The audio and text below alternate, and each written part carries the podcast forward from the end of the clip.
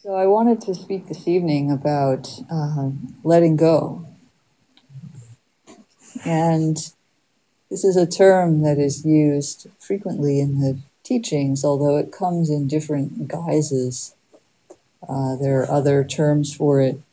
For example, there's the word abandon, which many people feel has kind of a negative um, cast to it to abandon. We don't like to think of abandoning things. It sort of doesn't sound right to our sense of integrity.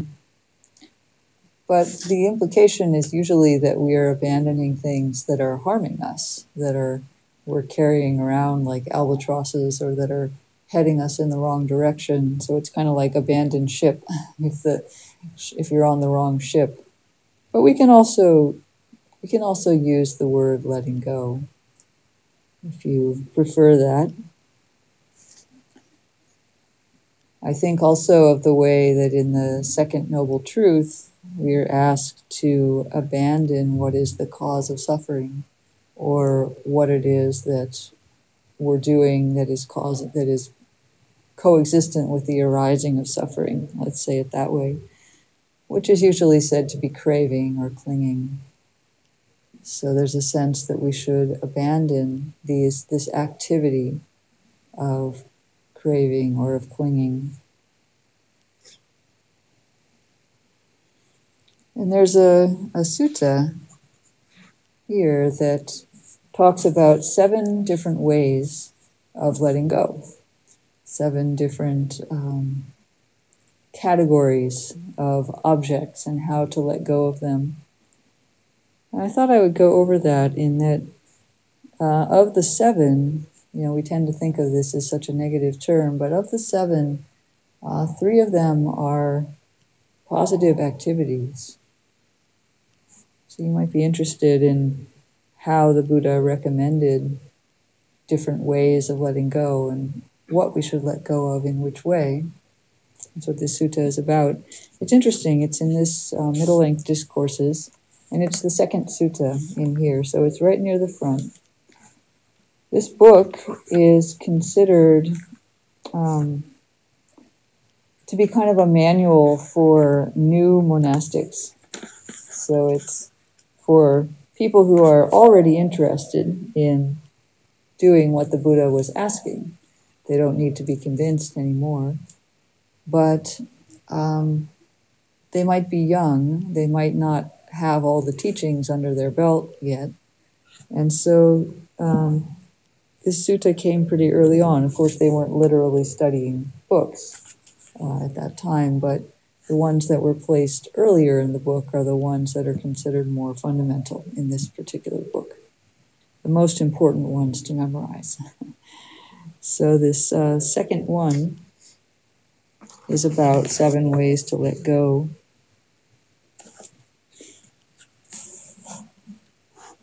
So the first way is those things that should be abandoned by seeing.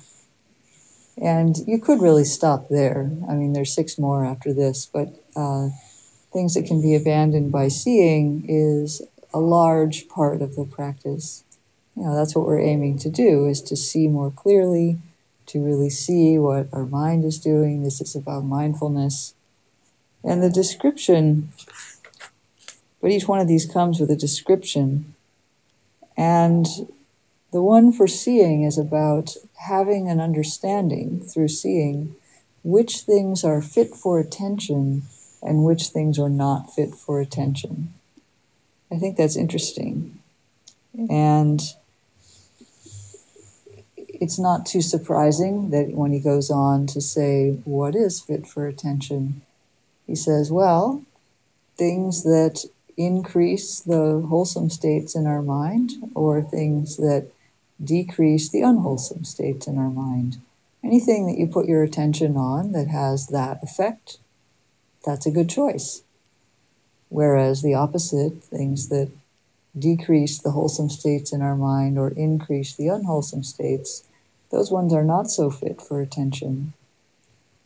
It sounds kind of bland when you say it like that, but how often are we putting our mind on something that is actually heading us in the wrong direction, But we're so interested in that or so habituated to that, we just keep thinking that, you know?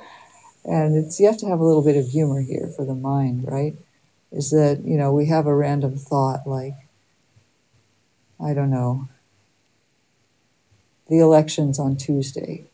And then the mind says, Oh, I can't believe that there's that horrible measure on there that there's no way I'm going to vote for that. And then you start saying, How could they even think that you would put something like that on the ballot? Like, why is somebody trying to ruin our community by this kind of thing? I want those people to not think in that way. And I can't believe, after all the work I've done in my whole life on politics, that there's still people putting stuff like this on the ballot.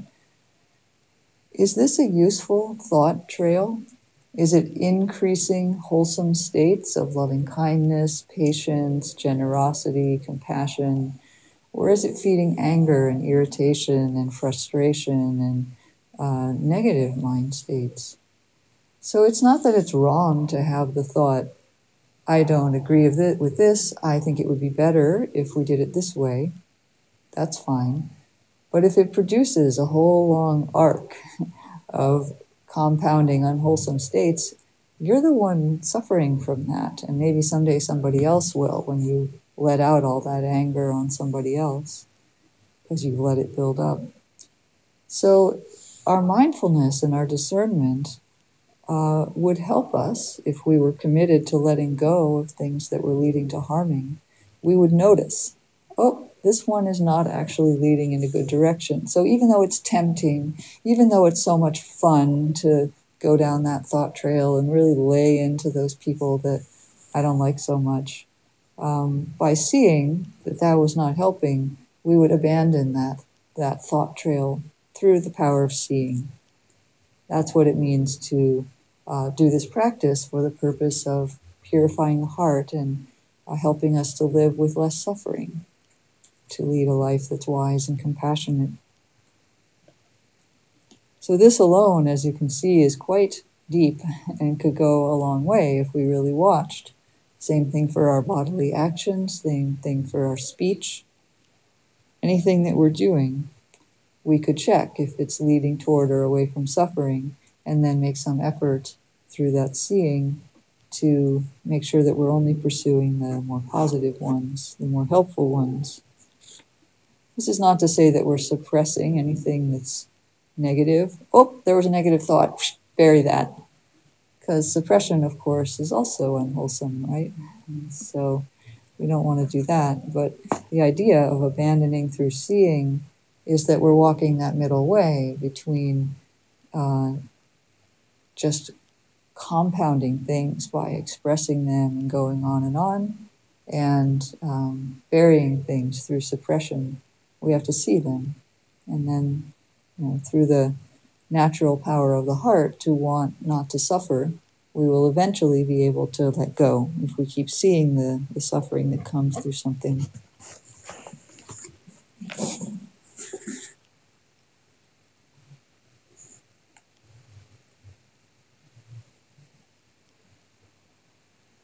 He does, the Buddha does give us a positive alternative, by the way there is, of course, this criterion of the wholesome and the unwholesome. But he also points out that uh, wise attention is focused on the Four Noble Truths. So it sees things in terms of uh, whether or not something that arises is suffering, is the cause of suffering, is the cessation of suffering, or is the path. I've found that useful sometimes, uh, just to apply that lens. You know, if something is arising in my mind that's uh, wholesome, like say patience or generosity, it's helpful to actually acknowledge for a moment, oh, this is the fourth noble truth. This is part of the path. So having a wholesome mind state like that. Or there can sometimes be moments where I feel my mind start to go in a direction and then not go there, like open, hand opens and it doesn't go there. That's a nice moment to notice that you've seen the third noble truth, the cessation of suffering, the cessation of clinging or grasping and sometimes we're seeing suffering. But um, when we do, at least we're seeing it, right? So then the uh, the second way of abandoning things, there are some things that are to be abandoned by restraining. So, this is maybe more what you have in mind when you think about abandoning or letting go. And so that's not um, that's not too surprising. The description of it it says that we should guard our sense doors. So we restrain our eye, our ear, our nose, tongue, body, and mind, so that this is related to the other one, so that they're not going out and grabbing things that are not good for us, um, or yeah, otherwise getting us in trouble. My teacher used to say, "An idle mind will get in trouble." That's kind of true. You have to watch.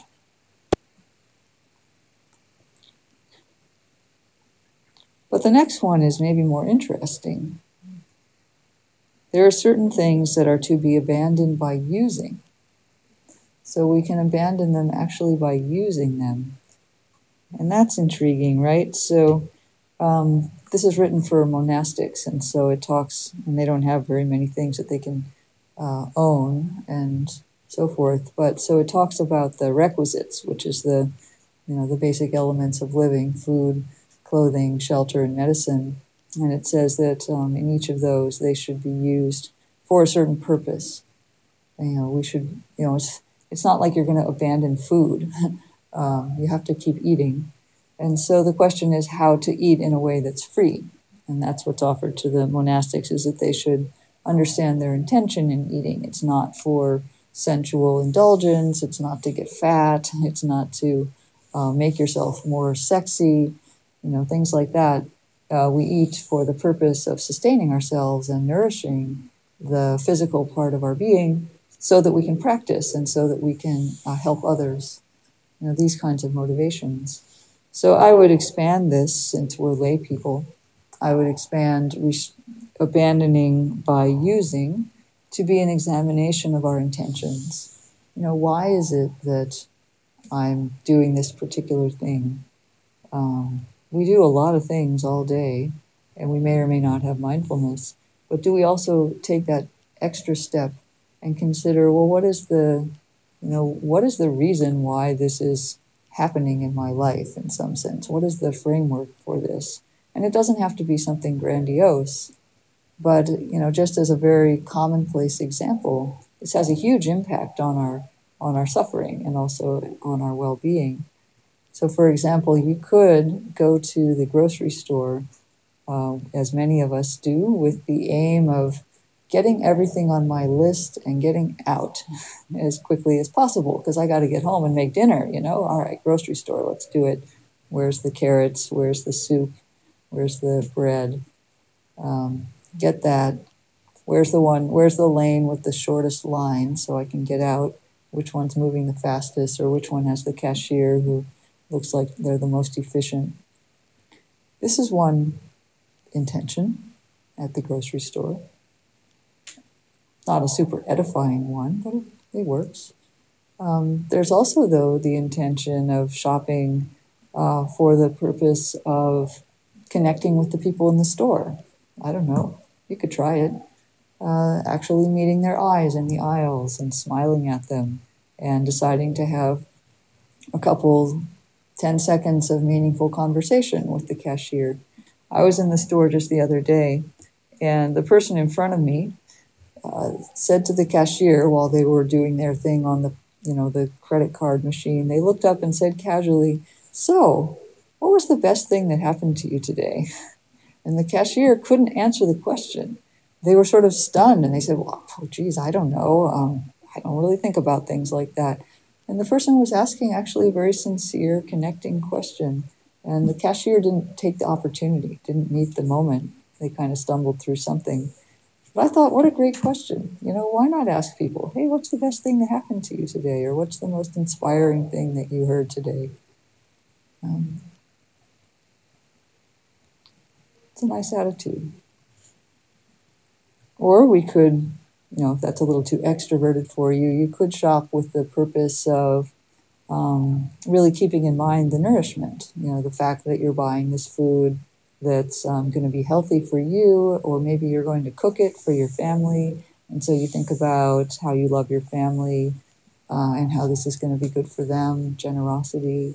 So, you know, there are opportunities all the time to do things for a purpose that is freeing. You know, you have to do all these things anyway. You don't have to, like I said, you don't have to get grandiose about it. We could kind of go overboard on that, but it just invites us to go through our day with a little more than just doing the motions, you know, and then we wonder why at the end of the day we're kind of tired and, you know, bored and so forth. Well, what could we have done during the day to help let go of some of those you know, negative mind states? So this is abandoning by using. Do you use the opportunities? You, you have experiences all day. Are you using them for uh, something good? To let go using them to let go and live more freely. Abandoning isn't all negative. All right, the next one is to things that are to be abandoned by enduring. And again, this one maybe sounds more traditional, but there are things like that, you know, that um, basically aging, illness, death, pain, criticism, the things that, that were that are there to be endured. So there are some things that we just don't have control over. Of course, we do our best. Um, we exercise, we eat, we're friendly to people, but it doesn't guarantee that we meet only with positive responses, right? No matter how uh, careful we are about that on our end. So there's a, an understanding that for those parts of life that are difficult and that are unpleasant or painful, uh, we can still let go of them in a sense through enduring. And I, I have to be careful with this word. It's not that we're just bearing down and saying, well, going to change someday. I'm just going to suck it up until something different happens. It's actually that moment of letting go and realizing that it's okay, that it's as it is. You know, it's just an equanimity, the understanding of karma. This is coming about because of causes and conditions. Um, even if it lasts for the rest of my life, it would be okay. That's how you know that you're actually enduring and not, actually have equanimity and are not just waiting for it to end. What if it doesn't end? Would you still be okay?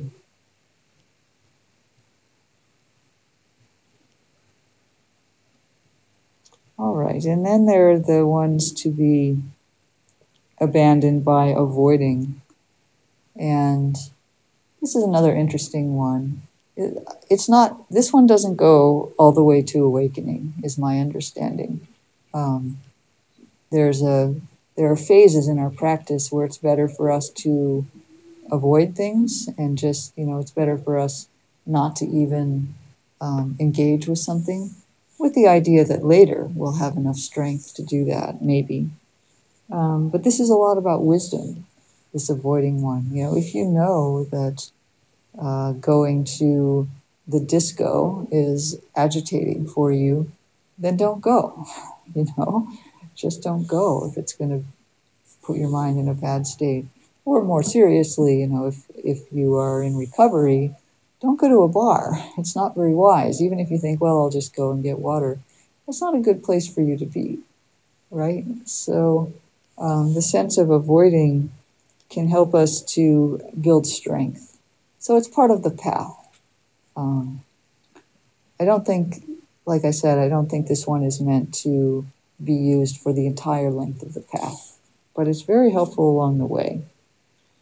And um, you know, conversely, we can imagine what it is that we sh- that we should do the opposite of avoiding. Seek out things like wise friends.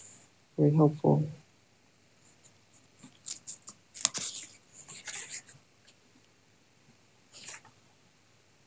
There's two more. One of them is another um, more traditional one, which is things that are to be abandoned by removing.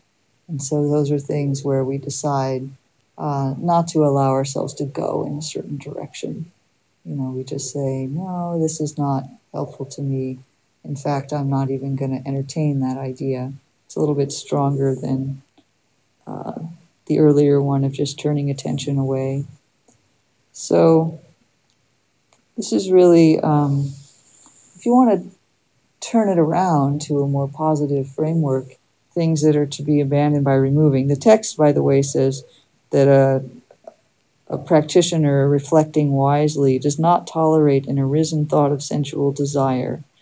He or she abandons it, removes it, does away with it. Eh, same thing for thoughts of ill will or thoughts of cruelty. So, yeah, in a sense, um, you know, that sounds a little negative. So I, I turn it around to the, the willingness not to forsake goodness. You know, what if you were completely unwilling to forsake your love and your compassion? If every time we give in to ill will or cruelty in some sense, we have let go of the wrong thing. We've let go of love or compassion. And so we can have this is a this one is inviting us to not tolerate suffering, really. The only thing that we shouldn't tolerate, perhaps, is to say, no, I'm not going to forsake uh, my dedication to uh, helpful mind states and to seeing clearly. And then the last method is um, another uh, maybe uh, positive or somewhat surprising one is that there are things to be abandoned through development. And we're not developing the things that we want to abandon. We're developing specifically wholesome mind states that uh, crowd out other kinds of um, problems in the mind. So I think of it like gardening. You know, you have some weeds in the garden, and of course, you want to clear out the weeds. That's what a lot of these are about. But in addition, you could take the positive strategy of planting a bunch of good plants and then they grow and there isn't enough space for the weeds to be there right? So we cultivate in particular the text says to cultivate the factors of awakening the seven factors of awakening which are mindfulness investigation energy joy tranquility concentration and equanimity. So any of those things if we put those into our mind they um, they have the effect of crowding out the things that we don't want, particularly the five hindrances, as well as other um, undesirable kinds of mind states. So we have this sense of of abandoning or letting go. And it's it's actually a very positive thing. We're always letting go of the causes of suffering. That's what we're supposed to abandon. Um, and we see different flavors of it through all these different words. I'll just offer them again.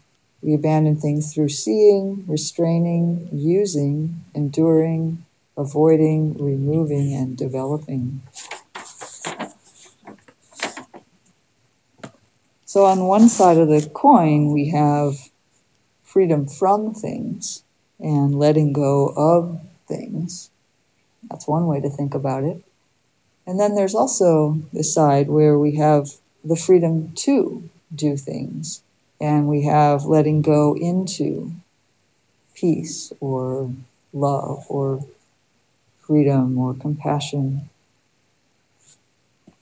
So there's a way when, that we can frame our whole practice as entering into the world with wisdom, compassion, and peace you know, we talk so much about abandoning or letting go. There's a kind of a sense of a flavor of diminishment to that. You know, we have to get rid of something somehow. But in my experience, it's also possible to frame practice as entering more and more deeply into experience. And we see what we see more and more is that the unwholesome mind states that we carry around, the anger and the fear and the uh, self, you know, the identification with things, those are actually somehow obscuring our ability to actually really experience life. And so we're removing uh, veils. And if you want to be experiencing, you should let go. let go of the things that are preventing you from really experiencing life. That's your aim. So we have to be we have to not go with our gut feeling around words sometimes.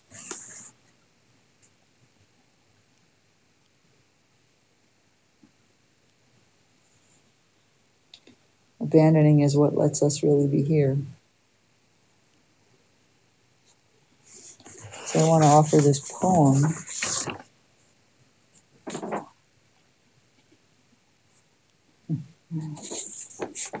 You see for yourself. You can decide for yourself if you think it's related. Felt like it was to me. So the title is After reading What's in the Temple by Tom Barrett, I consider his question. That's the title of the poem. So that's his question What's in the temple? In the secret temple of my heart was an altar with nothing on it. I loved nothing, the pure potential of it. Sometimes when others journeyed here, I sensed they were surprised, perhaps even sorry for me, as if it would be better with a lotus or a cross or a star or a figurine or a photo of someone or a stone. Always something. I tried, in fact, to put things on the altar, but no thing let itself stay. There was a day when, in a single moment, the altar had everything on it. And by everything, I mean everything. Every bee, every stick, every plastic bag and beetle, every crushed empty can, every crumpled shirt, every door handle, compass, broken thermometer, apple, trash can, tree, everything. And it was so beautiful, I wept for hours. Oh, the pure potential of it. And then that altar was no longer in some secret temple in my heart, but everywhere. Everywhere a place to worship. Everything a prayer waiting to be heard, to be touched. And inside the most beautiful nothing, not even an altar, which is, oddly, everything. I can't say how. Sometimes when I'm quiet enough, I notice it Sometimes, when I get out of the way, I fall all the way in.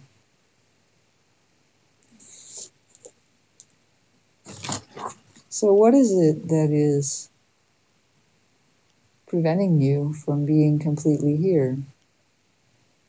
And could you abandon that?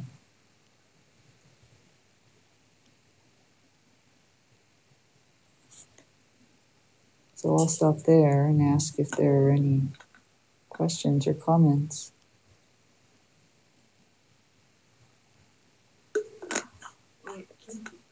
You first started talking about abandoned, I was thinking of the sense of the word that you hear it used like, you know, she danced with abandon. Mm-hmm. With music with abandon. So it can have that really positive sense to it of, of being free. Yeah, being free. I think the caveat here would be that we haven't abandoned wisdom or are just kind of throwing ourselves out. We have some understanding of what we're doing. But yes, it could, in the positive sense of dancing with abandon, it could be like that. Yeah. Yeah, thank you. Yeah, I mean, you can meditate with abandon. Meditate with abandon, yeah. Yeah.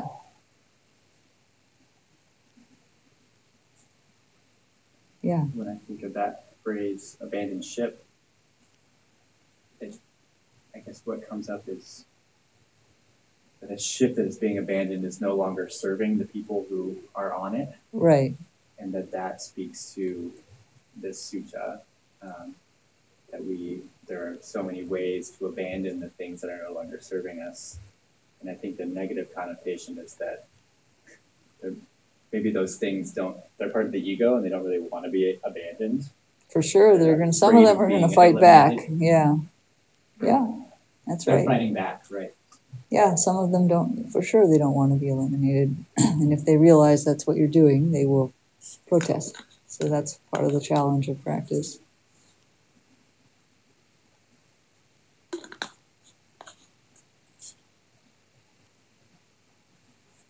Mm-hmm.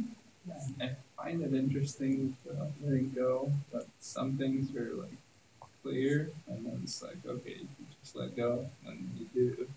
And other things, you can know about it, or sometimes not even know about it, and it just happens.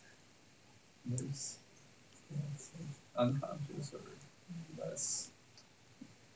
So you're saying there are ways to let go where you don't have to know what's being let go?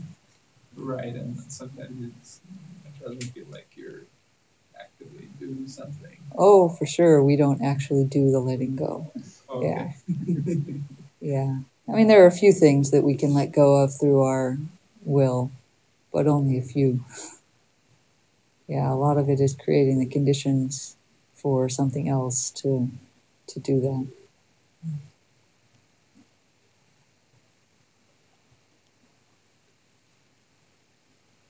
That's why seeing is the most powerful one. So you just keep seeing, and then something, when it's seen enough, it will be willing.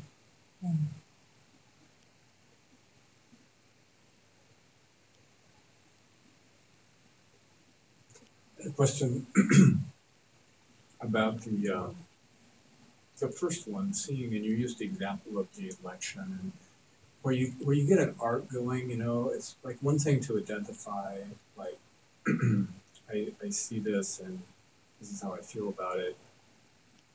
But then I'm, I have to speak personally, I'm really good at then continuing the argument, you know, and honing it and refining it. and- Yeah, and right. I, I was wondering if you have any suggestions on. Um, I, I've gotten better through practice of, of at least noting that I'm doing that. It That's seems good. like th- noting it seems to be a good way of um, once I'm aware of it, then I'm it's easier to stop it. But are there other things that one? Um, yeah, so this, I mean, this is just something that the mind does. It's not like, um, it's not like it's inherently bad. It's just an ability of the mind to do this. And there's a certain pleasure, right, in building up some nice, neat argument and so forth. Um, I would say that this might be a case where um, seeing alone isn't always enough. I mean, it's in a sense, it depends what you mean by seeing or mindfulness. But you can also add on the extra understanding of whether or not it seems to be helpful to you. So, you know, we can note for a long time that something is happening, but if we never notice that it's causing stress at some subtle level, we might not have enough uh, interest to abandon it or to let it go. So you don't need to actively go in there and say, "My mind is doing this and it's horrible." You know, that's that's imposing something. But just feeling, you know, for example, while you're doing all of that thinking, you're not mindful of what's around you because that takes a certain amount of energy to focus your attention on that. So, um, you know, that might be a way to realize that there's a subtle amount of stress. And there's also um, a little bit of, my mind likes to do this too. And I had this moment where I watched my mind constructing something, and I was enough uh, concentrated that I didn't get caught up in the content of it. So I saw it more as kind of energy. And it was like, it was like pulling, you know, there was like this kind of sea of stuff in the mind and it was kind of rising up out of the sea in this in this kind of fantastical artistic shape and i knew it was some construction that i was making out of thought but i didn't bother to look at the content. And i could see that what i was doing was just trying to you know create something pretty in that moment so i could feel good about myself or something. But in the end of course uh, anything that you pull up out of the ocean has to eventually collapse at some point. So just have adding that extra element of wisdom, of impermanence, or of s- stress associated with it, can can add a little extra oomph onto not getting us caught. Does that help? Yeah, because it is stressful. Yeah. Doing that, I mean, it, You can feel there's it. a, Yeah. There's a, there's a, a way where at some point it's helpful, you know, and then at some point it goes on too long. Yeah, there's some helpful and it's stressful. Usefulness to clarity, but then there's also some pressure in the mind if you think about it a lot. Right. Yeah. Yeah. So just feeling that pressure, feeling that transition point where it goes from, you know, wise discernment about something into um, trying to hang on to it being a certain way and really adding extra bells and whistles and things that aren't needed.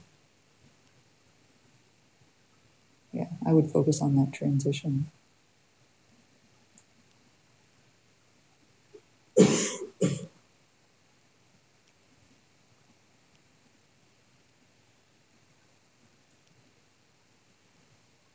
Yeah. the one about um, using um,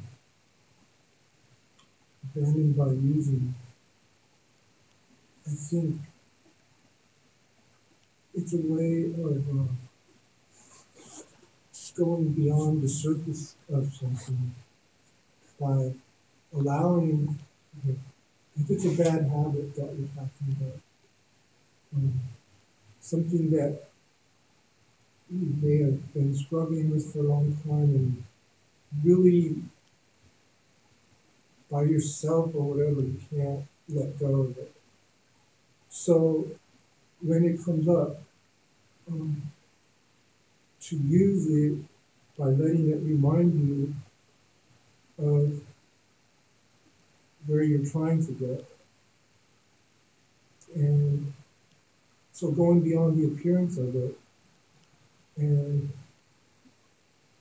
letting it be a reminder. Um, you can shift your attention and begin to um, get loose from it. Yeah, this is if you're able to be with it without getting caught up in it immediately. Yeah, it can be sort of a a mindfulness reminder. Um, yeah, that's another way to think about the the using one. Yeah.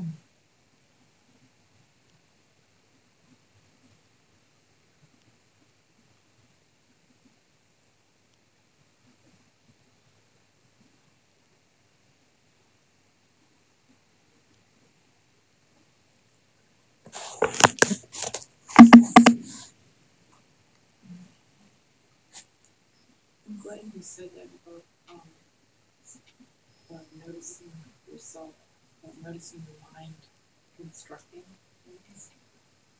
I've had that too. I've found it really, it's like, ah, I can't stand this, what I'm doing, know, I'm just building things, you know, it's almost like you're putting stuff together and even, so you're not, you're mindful enough to not get caught in the story of something, but you just feel you're, so, I mean, I'm really glad, cause I've never heard anybody say that before, so. Yeah, I think that'll help me, like, not get so mad at myself for doing it or something. Oh, yeah. It's it's actually just what the mind does. We just have to. Yeah, I think it's like an evolutionary thing of our mind. Yeah. Yeah.